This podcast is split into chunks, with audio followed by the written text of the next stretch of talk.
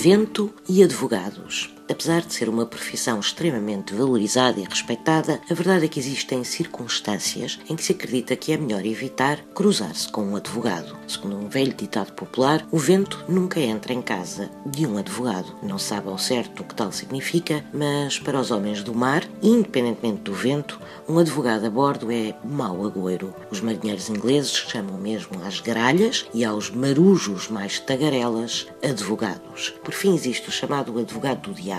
Uma figura pouco inspiradora, apesar de na origem ser apenas aquele que na Cúria Romana estava encarregado de levantar objeções às propostas de canonização. Mais tarde passou-se a usar a expressão advogado do diabo para referir alguém que coloca sempre objeções a qualquer opinião ou argumento. Mas pelo simples não, saiba que se por acaso se cruzar com um advogado de toga, deverá invocar São Nicolau e cruzar os dedos da mão esquerda, porque não há duas, sem três.